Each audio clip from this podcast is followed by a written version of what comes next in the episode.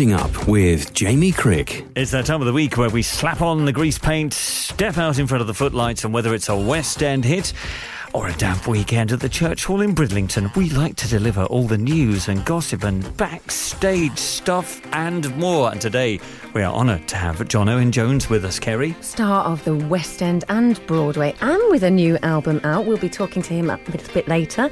And Johnny. Indeed, I've been backstage this week to talk to the rather delightful John Caswell, stage manager and company manager on many productions over the years. He gave us a great insight into what his job entails. Don't forget you can subscribe right now, Acting Up Pod, from wherever you get your podcast. Don't forget to give us five stars in your review. So today, West End star, and uh, I think the world's youngest Jean Valjean in Les Miserables is um, starring in the concert version of the show at the Gielgud Theatre, whilst they properly could paint on the Queens and take away the old barricade. Still really upset about that. Uh, for the new production later this year. More importantly, it was in a Little Night Music with Dame Judi and Patricia Hodge, which I only saw three times. John Owen Jones. Hello. Hello, it's very nice to be here. Lovely to see you. Thank you for that uh, wonderful introduction. Well, um, thank you. You know, yeah, people forget that I worked at the National, darling, so it's nice to be National, reminded of that, yes. Well, people know you, don't they, mainly for I, your I, missed- I missed Phantom out. Phantom as well. yeah. Phantom is Oh, yeah, don't worry, people know that. Yeah. But but what did you play first, Jean Valjean or, or the Phantom? Uh, Valjean first, yeah. I, I started off in the ensemble. Uh, I left drama school. I had two dreams. Well, three really. One was to work with Sondheim, one was to work at the National, and one was to play Jean Valjean. Uh, within five years, I'd achieved all that. Wow. So um, just purely, you know, coincidental. I, I was working up in Leeds in the Sound of Music, uh, in Rep Theatre up there at the uh, West Yorkshire Playhouse, one of my favourite theatres in Britain. And I auditioned for Little Night Music and uh, Les Miserables at the same time, and I got both those jobs on the same day. And how old are you? Uh, I was I just out of drama school, so I was about twenty five. It's kind of greedy, Wow. isn't it? Four, You know, 25. it's Showing off, isn't it? like, yeah. and it was just one of those things. And I didn't have an agent, so I was doing it all myself. Oh, no yeah. way. Yeah, so I left drama school without an agent. I was the only person in my year to do that, and I worked completely solidly without a break for two and a half years. And as soon as I signed with an agent, I didn't work. Can I, I was say, it's six months of, of unemployment. Yeah. given you got offered both, can I can I ask you how many agents then phoned you up and went, you know, we said no. Well, uh, none. Uh, and it, interestingly, um, it was only on my last day working at the National Theatre. I, I did six months in uh, Les in the West End, and I was rehearsing that whilst performing in the evening in Leeds. So I'd have to commute down to London every day. And then when I finished um, Leeds and I opened in West End, I then was rehearsing a little night music for like five weeks before I finished my stint in the West End. And then I went into the National, and then I did six months there.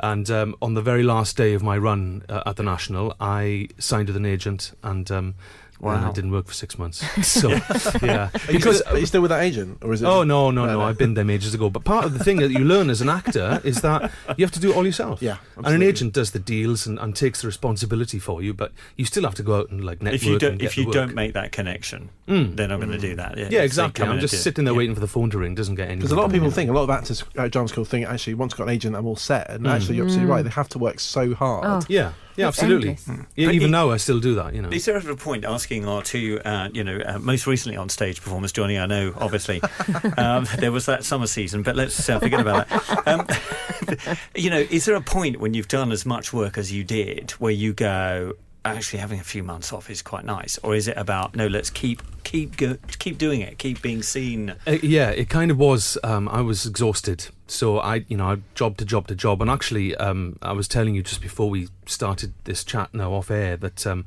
when I was working up in um, the West Yorkshire Playhouse, after I finished Little Night Music, I went straight back up to West Yorkshire Playhouse and did another job up there, and I was recording uh, the album for Little Night Music, but I couldn't actually make the sessions because I was working in Leeds, and that job I'd got before I'd signed with this agent. So as soon as I came back from Leeds after three months, and I was working with Toby Jones, you know Toby Jones, uh, actor, director, son of Freddie Jones, very successful actor. His first ever directing gig. It was an amazing experience because he trained at Lecoq, um, you know, and that's like a, a school where everyone's utterly amazing. And I was like the one guy that had had musical theatre training, and they were all looking at me going. "Wh- What are you? you know, um, because they were like proper actors, you know, and um, and then I had to sing opera and everything in this job. Anyway, I digress. So um, I forgot what the original question was. yeah, I, shouldn't have had that green tea. There's loads of caffeine in green tea. Don't forget It's that. the turkey, uh, the wrap that The was turkey wrap did it for turkey sausages, this yeah. morning. Yeah, exactly. No, it's, it's just whether whether there was a point sometimes where you know because it must be when you're when you're well known and you're doing shows and big shows like uh, Phantom and Les Miserables, and obviously working with the National, where you think if I take three months off now, six months off, will everyone forget about me? Is that like, you know you, you'd have to keep going, or is there a point where you think if I don't stop, that's it. I'm, I'm going to collapse. Um, yeah, I, I've never really thought about it like that. I, I, if I stop, it's because I need to stop or I have to stop. It's not usually something I've ever thought about. I, I never worry about the future too much because, you know, something will come along. You know, um, I used to be a butcher you know, and um, anything's better than that. Mm. So, um, uh, including you've not, unemployment. You've not done Sweeney Todd. I was going to say, uh, I've, done, I've done Sweeney Todd. yeah, I've not played Sweeney, but right. I, I, have got my throat cut twice um, by Is Bryn Sweeney on the Terfel. list? Sweeney on the list? Do you think? For Uh, Sweeney in the future? Yeah, Yeah. one day. I'd love Yeah. to do that. Yeah, but uh, great um, that. when my voice drops sufficiently, because I'm still a kind of like a ten- tenorial roles are still kind of my bag. So, I, I still you love the uh, the idea that you've had your throat cut twice by Bryn Terfel. well, it was it was Bryn Terfel and the original uh, Len Cariou. I did a Oh, concert right. version with Len. So moving on, moving to something a bit more current, you're about to do the new concert version Mm. of the Les Mis that's going into the Gilgood. Gielgud, Mm. Thank you. What do you think it's going to be like? Do you think it's going to be slightly staged like they're doing at the ENO at the moment when they do those big shows, concert version shows, or do you think it's going to be quite static? What do you, have you got any I've, information? I've got no information whatsoever. no, unfortunately. really? Well, they phoned me up Christmas Eve. Oh, and asked Merry me if I'd, Christmas. I wanted to share the role with Alfie, and I jumped at the chance. Said money wasn't discussed, uh, the length of the run wasn't discussed, the location wasn't even discussed. but I do love Les Mis, and um, I just wanted to be back in the show again because I always had a great time. As you know, you know, Kerry, because you do. and I did it many years ago. We did. You've I got mean, such a history with the show, though, haven't you? I mean, you've been Hmm. part of it, probably most of your career, in and out of the tour, the, the West End. The, on you've done it on Broadway. Yeah. it's quite a big part of your history. So, do you think this is going to be quite a moment? Is it going to be something different, or because you've also done things like the 25th anniversary? Yeah. I mean, it's it's basically sold out. it is. Yeah. I mean, bar they're releasing Yeah. some more tickets at end of April. But, yeah, I mean, probably it's for the Wednesday matinees where I'm on as Valjean. so I think our fees are all sold out. But um, yeah, there we are. Um, well, I'll, so can I just tell you then, with regard to Les Mis, I I did the 10th anniversary, the 20th, the Did you do 21st. the 10th? I didn't yeah, know I was did in the, the choir. oh yeah, yeah. Yeah. Oh, the album Wow. Yeah, yeah, yeah. No so I got to sit back and, and watch, uh, you know, these incredible Yeah. performers, you know, you know, like Coleman, Philip Quast, and then I call them friends now. That's you know, it's incredible. I was going to ask you about that because Jean Valjean as a role is so pivotal to the whole thing, Mm. and you, you carry the show to a certain extent. You've got to go on, and you know the stories around you, and you've seen people like Colm do it, and you know going on stage and doing that for an audience who quite often, I mean, I've been to see it so many times, know the show, they've seen other people doing it. How do you feel taking on that role? Because it's a brilliant role. Yeah, it is, and um, I always felt like I was custodian of something that was bigger than me, and you know the privilege of playing that role. Certainly at the age I was given it. Uh, looking back now, I was far too young to play the role at 26, but I was given the opportunity and I grasped it with both hands. You know, but the role means a lot to me personally because not only have I been able to buy. You know, five or six hoses and you know Yeah, a yacht. the driver's Uh, outside, yeah, and the driver's know, yeah. outside waiting for me. The engine's running. Money's no, Yeah, expe- no, no, no, yeah. object. Um, but I met my wife working on it, you know, and Oh. So it's been a hugely important part of my life. And um, I got the opportunity to reinvent the show um, and Jean Valjean for the 25th anniversary tour, which is the version that's now coming into London. I was going to ask that. yes, yeah. I, yes, was, yes. I was really interested to know because we've been talking a lot on this show about the fact that Yes, obviously Cameron's oh very good. Cameron's closed, closed, closing the original production, and this the touring version's coming in. I was in Edinburgh three weeks ago to see the tour. I actually Yeah. saw it Edinburgh when you did it. All right. Absolutely loved it. What are your thoughts on this new production coming in? Because you, you're unique in the fact that you've performed in both productions. Mm. What's your thoughts behind the idea of this and, coming in? and the background of our conversation is that a lot of people have said, "Oh, you can't mess with the original production," but we're also saying shows change all the time. Yeah. you know. they Well, look at any, any Shakespeare play. There's like myriad different versions of, of Hamlet, for example. So, you know, there's not one definitive version. And the fact that Les Mis has got a life beyond the set design and beyond the original direction just goes to show how strong it is. Now, I think people have sentimentality about it because it might have been the first thing they ever saw in the West End. But, you know, technology's moved on, people's idea of theatre has moved on. And I think that the new version of the show and I said from my point of view, it has a much clearer storytelling. Hmm. The problem I had when I first saw him is, I mean, I hated it when I first saw it because I didn't know what the hell was going on. Yeah, of course. You know, it, was too long and it was too dark, and um, you know, I just didn't understand who, wh- who's that guy there. Suddenly he's the got a wig, candlesticks? suddenly he's not, Yeah, yeah. and yeah, what's going on? So, um, you know, and that is because I wasn't versed well enough in in theatrical storytelling at that time. Now I could go and watch it now and understand it all, but the new version is much clearer when it comes to storytelling. And also, we took the opportunity when we were putting it together to take bits from the book, which are very important to the story, and, and just you know give little nods and winks to them in the new production. For example, there's uh, the, the little character Petit Gervais, um, who is directly responsible for Valjean's epiphany. It's nothing to do with the bishop in the book. And if you saw the TV show recently, that happened in the TV show. Absolutely. And so we put a little nod to that in the new direction. It was my idea. I don't get paid for it, but you know, it was my idea. Um, so and so that kind of thing for me. Um, uh, people will also, I think, you know, they've responded. I've done it in New York. This version, I've done it all around the UK. I've done it in Paris. I've done it in Dubai, and it's a really refreshing new new look at the story. You know, um, I think to be honest, if you put both of the productions together, you'd have the perfect Les Mis, and maybe one day It that'll happen. happen. But actually, I thought, having gone to see it uh, this time round in Edinburgh, actually how much of the original it is a homage to. There's so Mm. much beautiful parts of the original that are in this new version, but with, let's say, new design, new set. Yeah. And it, it, to me, it is almost the perfect combination. And I think Yeah. people who are moaning about the fact there's no revolve, etc., go and see it when it comes into the Queens. I think well, they're the gonna reason the surprised. Revolve isn't there is simply practicality. Um, you know, when it went on tour originally, they had to keep the costs down, and they wanted to be able to move the show very quickly, so it Yeah. didn't have to sit down in a town for three months, and then it takes two weeks to take the set down and move Yeah. it. They were able to move the entire set in, a- in a weekend. But without compromising it. I think that's yeah, the important so thing. th- It's they had to find a new way of telling the story and be able to move the show, and that's why it's now doing incredible business around the states and around the world still.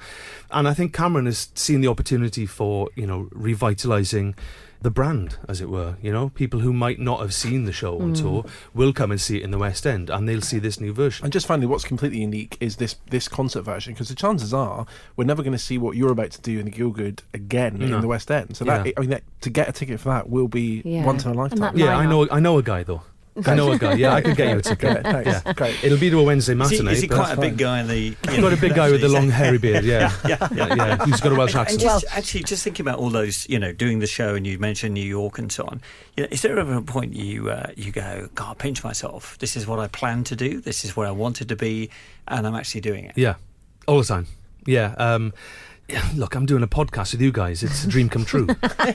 so, um, you know what I mean? It's that, that kind of thing. What, a can I privilege. I mean, you know, you know, and not even like being sarcastic now. What a privilege to be able to say that I do this for a living. We're just in a room talking and having a laugh. Yeah. You know, I mean, there's other people who really work hard, but I've come from that background. My father's a butcher, from a family of farmers and people who were steel workers, and it's a privilege. Every time I go for a new job and I start something new and I meet new people, I'm just like delighted to be there. You know, You do work super hard, though. I mean, you're always doing, you know, so many different things. I mean, we were up in Scotland doing a concert not that long ago, and you were, you were going down to sing the national anthem at the opening of a of a huge Rugby game, yeah. rugby game, Yeah. and then was you that the Welsh one? Or the, yeah, Wales versus England. Yeah, where we beat, beat England. Yeah, Yeah. and then you're off to go- Go- sorry, and then we won the Grand Slam. Did I mention yeah, that? Yeah, I, yes. We I like know, our I sports- know, yeah, because we had Lucy. Jones in at the time, and I thought we were Ah, going right. I thought we were going to win.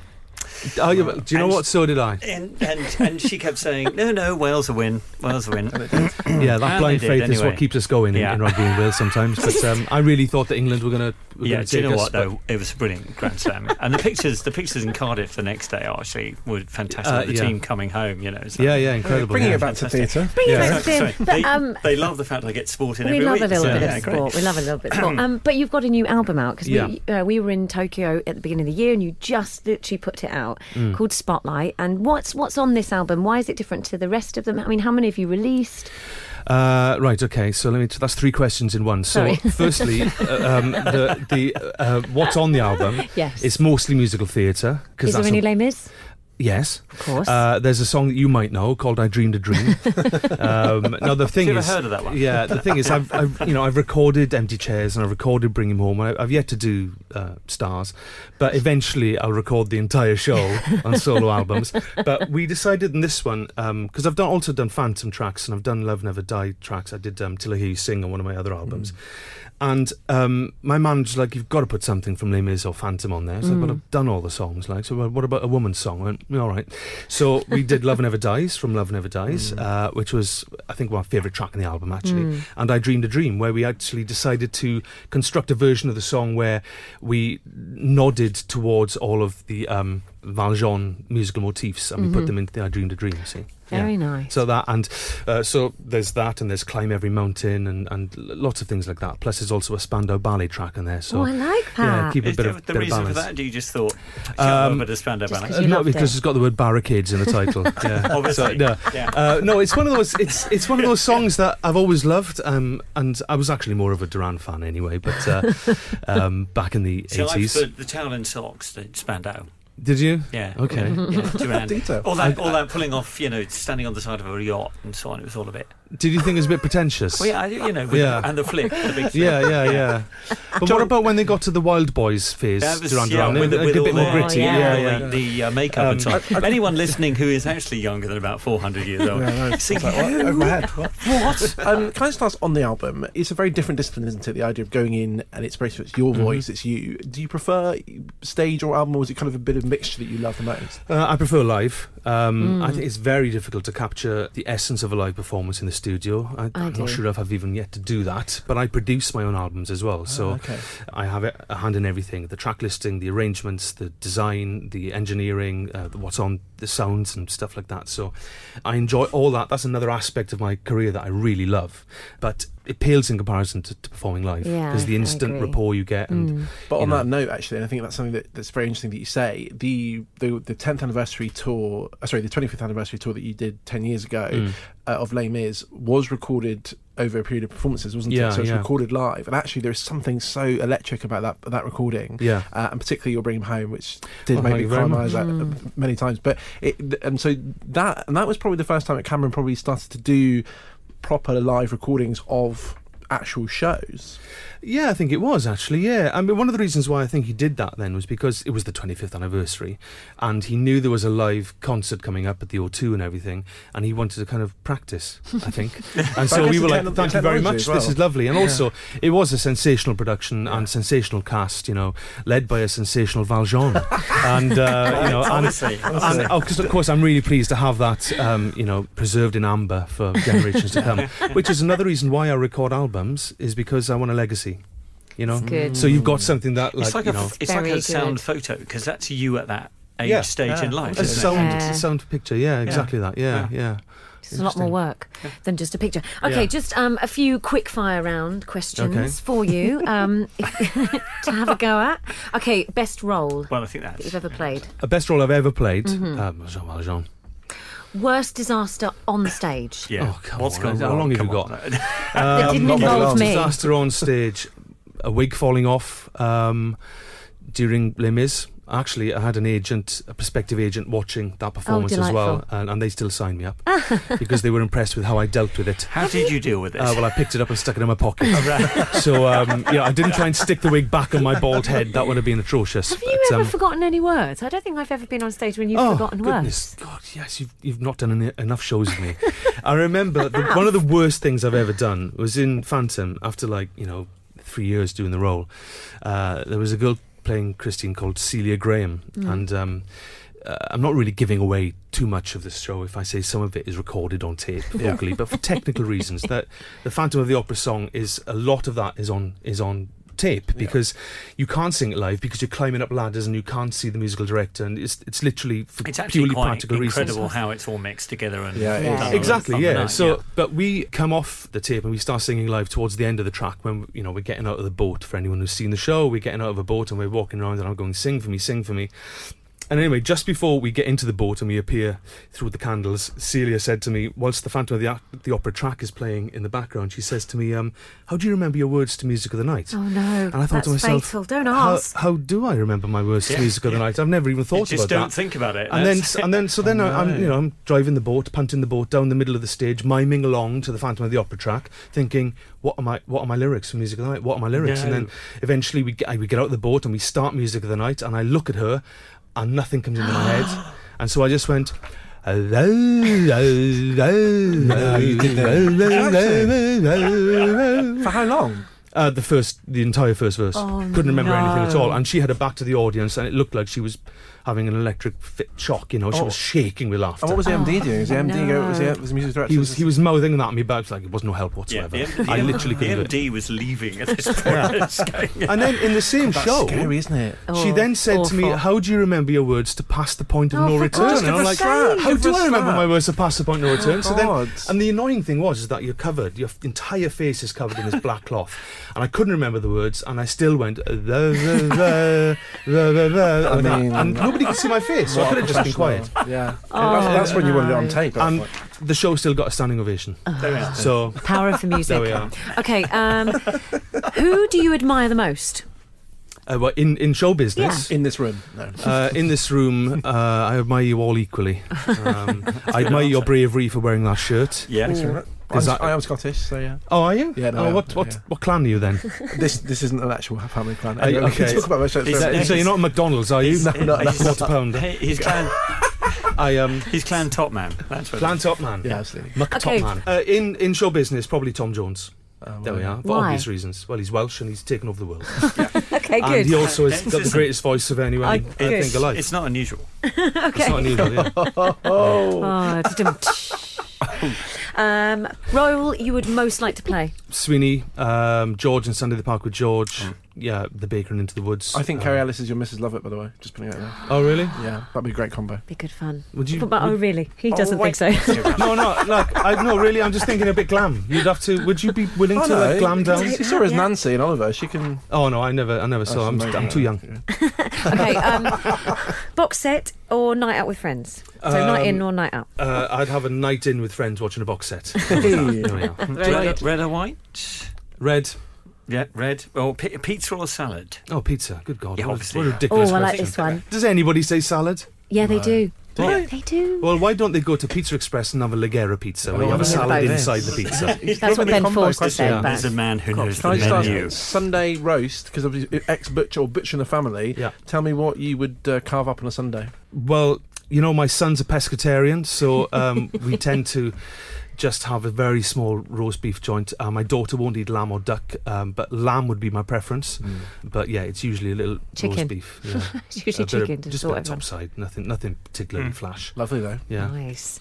Okay, best gift from a fan. You must have some Oh great wow! ones. Uh, uh, an iPad. um, No. Um, some designer clothing. wow. yeah. Just Kerry gets very jealous at this point. I point know. because Well, because It's a Ben dangerous Forster question came in and said a mulberry purse. I was like, a mulberry purse? Yeah, And I, I who got one. as- I got have? Mulberry Purse. Oh, yeah. for goodness sake. I'm not playing the right roles. I need to play the Phantom. That's yeah, you do. Yeah, yeah, I think it was more a wallet.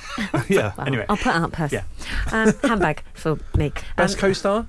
Best co-star. Yeah. Um, Kerry Dupre is this guy I know in Wales who's uh, not been a co-star, but I was trying to lead you I down. know, I thinking know, and I went, you. oh. It's Kerry. Kerry Ellis. Thank you very uh, much. Probably knows my co the, my favourite co-star is. so, um, uh, favourite co-star. so goodness mean. me, it's He's so really mean. It was a long time ago, anyway. It's really tough because there's so many incredible people out there. So I can't really answer that course, because yeah, I mean it's probably better to say least favourite co-star, but then I can't say that. Either, No, no, please So, don't. Yeah. No, please don't. Well, it's been a great pleasure to have you with us. Yeah. Thank My- you very it was my much for Thank joining you. us this week, John Owen Jones. Yay. Oh, thank you. Hello and welcome to a brand new podcast for TV fans by TV fans, dedicated to everything on the box that's both on and in demand. It's Mr. Saturday Night himself. it's Sam O'Leary. Jeffers, what should we be keeping an eye on? We've got Cold Feet returning. The trailer looks very interesting. It's James Nesbitt and co. It's really worked this comeback for ITV.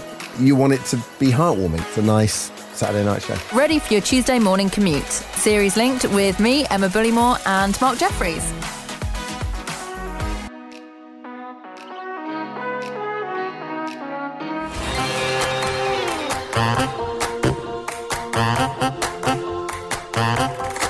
It's acting up with Kerry Ellis and Jamie Crick and Johnny Bunyan, and you can subscribe. You can. All you need to do is uh, look up your podcast platform where you're hearing us, press subscribe, and if you'd love to give us a little review, we'd love to hear from you. It's been great hearing what you think of the show, so thanks so much for getting in touch. And it's free. So what more could you want? Yeah, hello at actinguppod.com, by the way, is the way to get in touch. And we love to hear your comments on the show and any gossip we've got. And also tell us about the uh, latest show you've been to see and your loves and dislikes of some theatre shows. We're always uh, in for the gossip on that. Let's look at some of the news that's been going on this week. Now, um, Colour Purple back in the news again. This has been rumbling on, and I, I, you sort of for the for the team at the Curve and the Birmingham Hippodrome, they must be really cross about this mm. because the show is, I agree with you, Johnny, one of the nicest, most beautiful musicals you could go and see, Yeah. and it's been completely wiped out by this argument that's going on. It has, and I think it is a bad, horrible situation.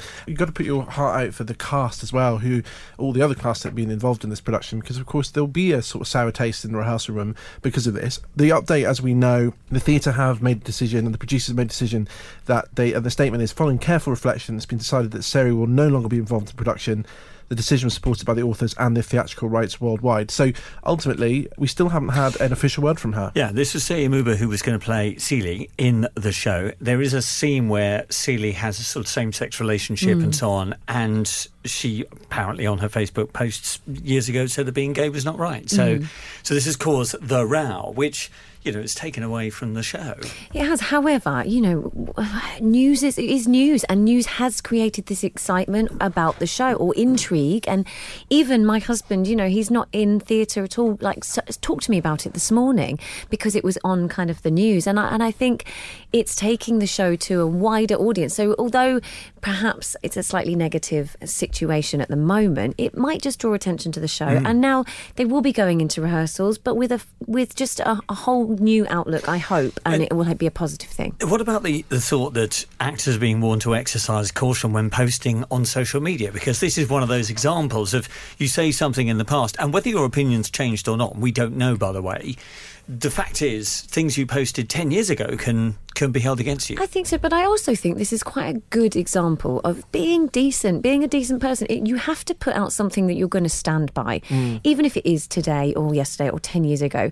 You have to be true to it at the time. And yes, I mean, perhaps you could come back 10 years later and say, well, my views have changed, or I apologise, or whatever.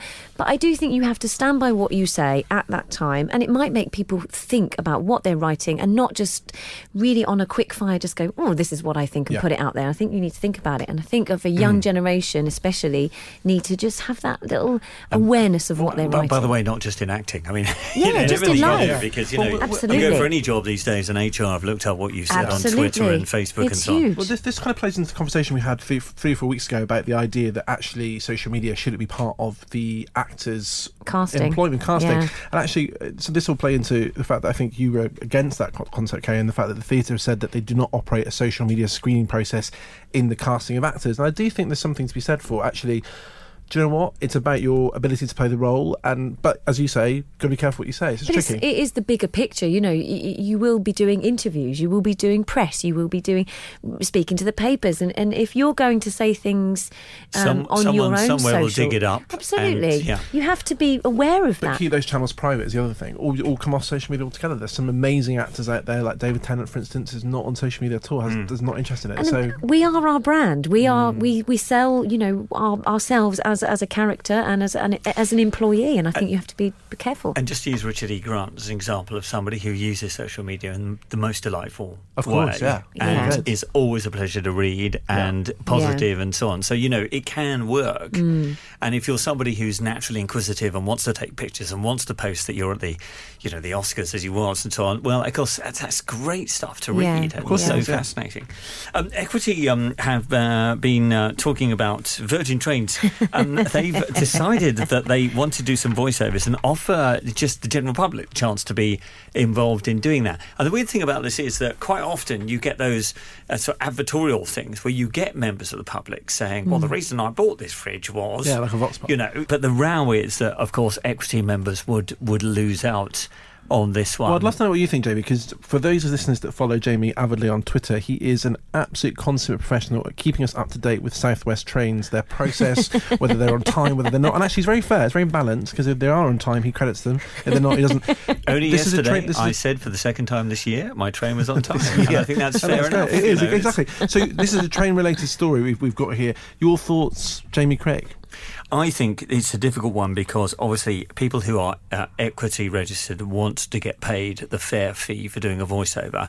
But on the other hand, if you're a company like a train company, which is used by members of the public and actors, obviously, and uh, loads of people, if you want to get that genuine response from ordinary people and engage your travellers, it's a nice way of doing it. And it's a very difficult one to judge. Yeah, I think so. I mean, also, it's going to be sewn up in a, in a certain way. There's probably going to be somebody using a voiceover at some point to introduce it or to. So, course, yeah. so I think, uh, you know, I don't know. I think it's kind of a, a, a kind of a nice way to get people involved. So in our house, every single year, three weeks before Christmas, the tree arrives. Okay, no, this is true. And you open the bottle of something sparkling, and you put on White Christmas, Oh, and it lasts exactly the length of the beginning of the film to the end of the film to put the tree up. Oh, I love that. And so when the tree is up and the lights have gone on, and you've got uh your glass of something sparkling, Still got a uh, glass, there- there- there's still a glass there.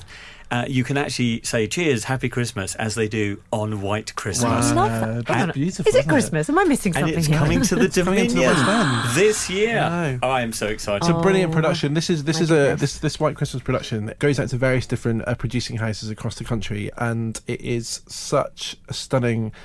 Big, big budget production, Yeah. and I absolutely love it because And it's it, it Danny is Mac. Christmas. Danny What's- Mac, of what's not to love? Oh, yeah, exactly. You know. Beautiful. You know, I've never seen it, so I think this year might be the time I have Yeah. to go and see I it. mean, it's, it's it's just such a re- it's old school, but it, it design looks amazing, and it does really fill you with Christmas cheer. So it's a limited run. It's like taking Yeah. the place of a, of a panto. It's going in for that season. Yeah. It's literally Yeah. going in. Oh, I Yeah, love when it. we finish today, I've got I've just put my stuff outside the Dominion box office because I'm, I'm queuing Right.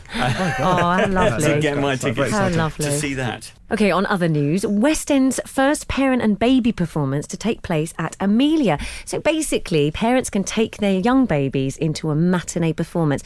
I think shows are starting to open up and do various different performances for people. You know, they they have the titled ones where people, for deaf people and blind people, and uh, various other um, abilities. And I think it's really exciting that we can do this for Well, parent and babies. It's Eleanor Lloyd, who's the new, new producer at the, the Vaudeville Theatre. I love this quote. She says, I have two children under three, so the memory of being pinned to a sofa by a baby for hours at a time is still very current to me. Uh, it can be frustrating and boring, but small babies are quite portable. They- even though they Yeah. don't like it's to the be best time, So you can take them It with is- you. it is the best time. And- and if actually they're going asleep, even yeah, better. Completely, yeah. Mm. And actually, if you need a wet wipe or something, there's always about.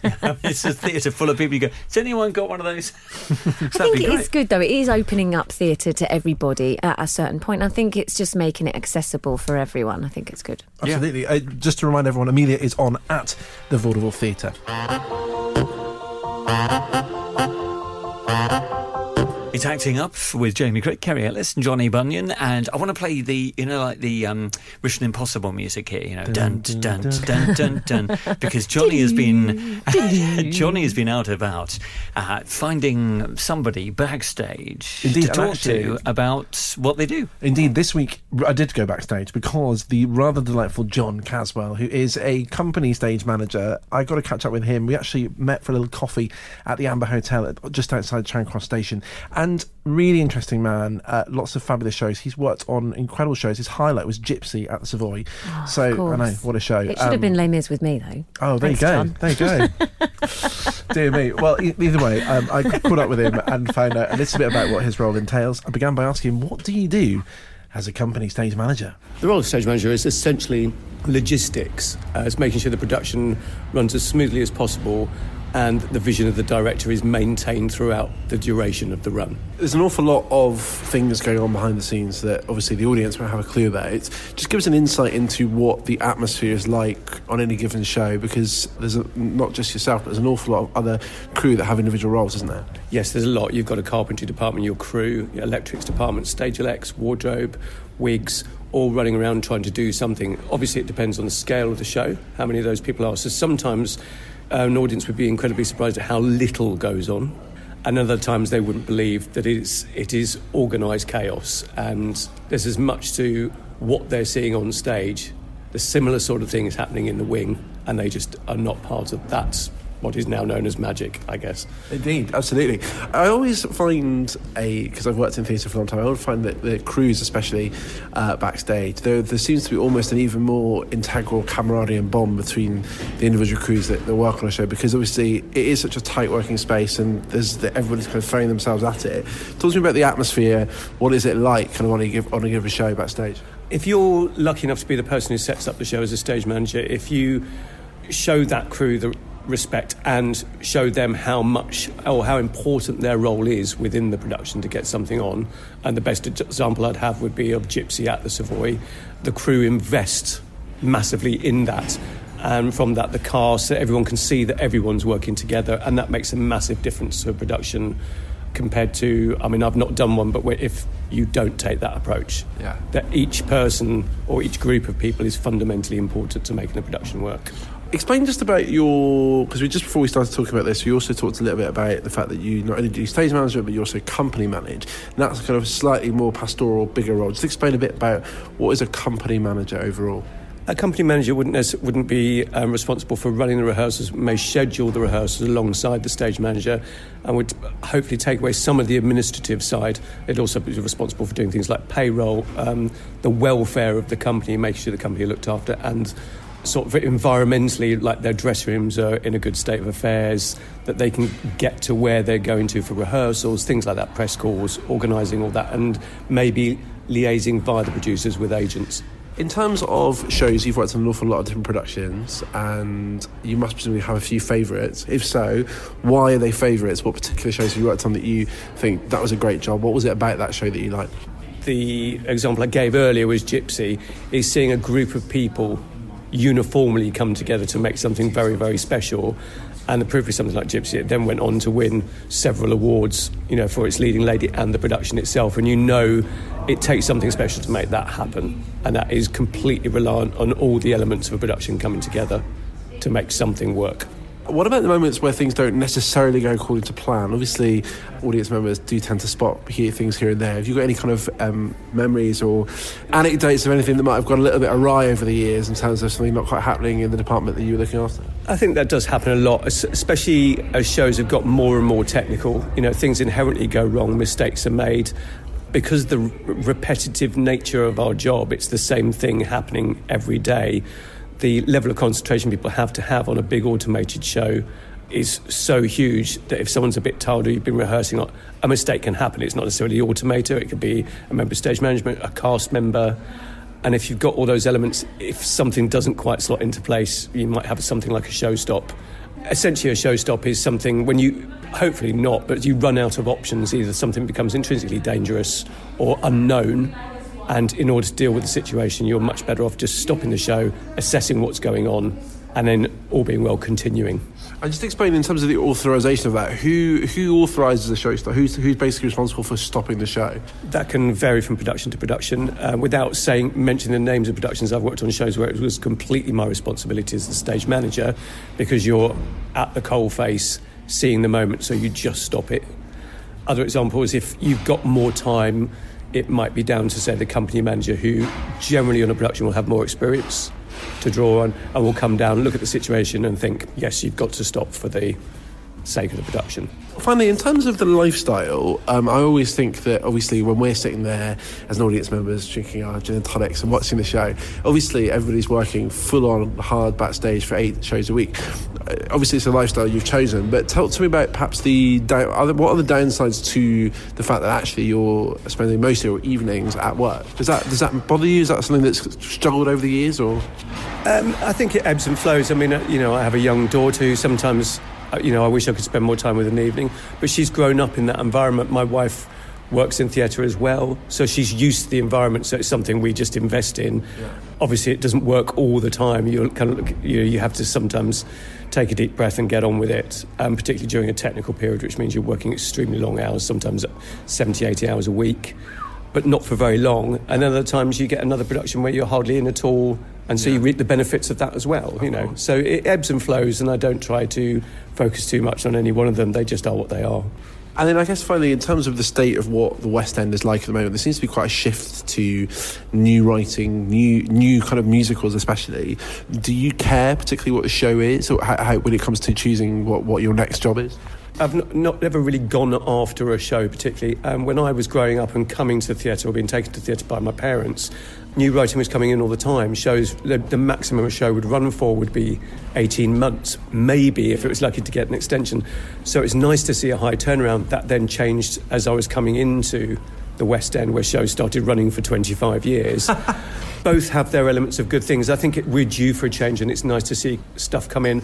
Nobody wants to see a show close or fail, but it does mean that with this high turnaround, if shows deserve to run, they'll run. If they don't deserve to, maybe people need to go off, rethink them, remodel them, and bring them back.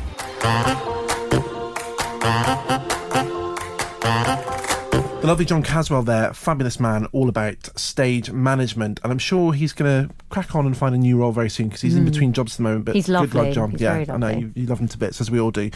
Now, I also have been out and about in the West End because it's time for this week's People's Vote. I popped down to the Savoy Theatre, home of Nine to Five, the musical. I got my glad rags on, uh, not quite Dolly Parton, but I tried. and uh, I can here's see you in a shiny dress and the big heels. Thanks very Singing the much. songs. Yeah, There you go. Uh, let's see what you, the uh, our fabulous audience, thought of Nine to Five. It's fantastic. What did you make of it, madam? Brilliant, absolutely brilliant. Um, any specific moments that stood out for you? No, the whole, All of this, the whole performance. Wonderful. I thoroughly enjoyed it. They were all very, very professional, and uh, it was good. Good comedy and uh, singing and dancing. Yeah, excellent.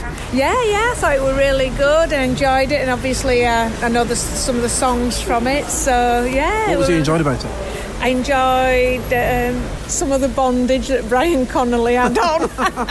Great. um, just the whole like uh, Dolly Parton thing, and it's just my era, so I just uh, really en- enjoyed the show, you know. And Great. Yeah, they were Thank good. you. Yeah, all Thanks. the songs and everything. Excellent. Really good. Really good. Um, I thought it was really good. It was much better than I expected. I'm a huge Dolly fan, so I had quite high expectations. Um, but it was real feel good, and I feel quite empowered coming out of it as a woman. Oh, great, that's It was nice to be someone that made me empowered as a woman. Yeah, great fun. I mean, very entertaining as well, really funny. Quite enjoyed it. Oh, very good. Yeah, it's lovely. I like the singing and everything. I like Dolly Parton and all that. So, yeah, fantastic. Yeah, I like the singing, the acting, all of it. The views of the audience there, nine to five, and uh, Johnny Bunyan out and about there, really, with your microphone, chatting to people. Always a pleasure. On the street, and you didn't wear the full outfit, the Dolly Parton. No, not this time. I know. thought I'd just keep that for the end of series finale. Yeah, that's a good one. Yeah, Yeah. you've gone for the, more of the yee-hi, you know, Today. today. tartan shirt. nice, that, nice that John John points out, didn't he? Kerry? That's Yeah. He did, Yeah, he did. yeah. Kerry, you're not wearing, but you're wearing lovely, you know, Got sort a bit of colour on today, Yeah, that's- which is rare for me. I'm usually in my token, you know, standard black uniform with um, but no, a little bit of colour to me today. and the silver trainers as well. Oh, I you I noticed know. those? I I see did those notice on those, social yeah. media. Anyway, if you're listening right now, um, that's almost it. What are you up to this week? So I'm I'm still on tour with Collabro. We finish at the Royal Albert Hall at the end of next month, so um, I'm excited about that. We've got a few little. We're working on a few new extra songs to put in for that show, so that's all busy week for me. This week, I'm actually off to uh, Lucky Voice karaoke this evening for Are a you? Bit of an invited. What's your karaoke song? Do you know what my karaoke song is? "Come Fly with Me," Frank Sinatra. Come fly Oh, I love with that. me. Yeah, no, I am. I, Let's I, fly. am actually love pretty that. good at that song, I have to say. Yeah. So um, I might take a I'm little quite, I like a sneaky bit of. Frank Sinatra, a bit of Ella Fitzgerald. It's always good. Mm, Yeah, Oh, Elton yeah. John. Nice. I see Elton that's John just too song. hard. That's too hard. Uh, so yeah, I'm off to that tonight, which will be lovely. Let my hair down, have a little bit of a party on a Wednesday. It's going to be great. Nice. Fabulous. Well, it's great to, to have your company this week. If you want to subscribe, Uh, make sure you hit subscribe button on your podcast platform, and also make sure you follow us on social media. It is Acting Up Pod on Instagram, Facebook, and Twitter. And uh, yeah, lots of exciting uh, content on the way. and hello at actinguppod.com. If you want to get in touch, we'd love to hear from you. But from us right now, have a great week. See you next week. Bye bye. Bye now. Acting Up is a Muddy Knees Media production. For sales and advertising, please email sales at muddykneesmedia.com.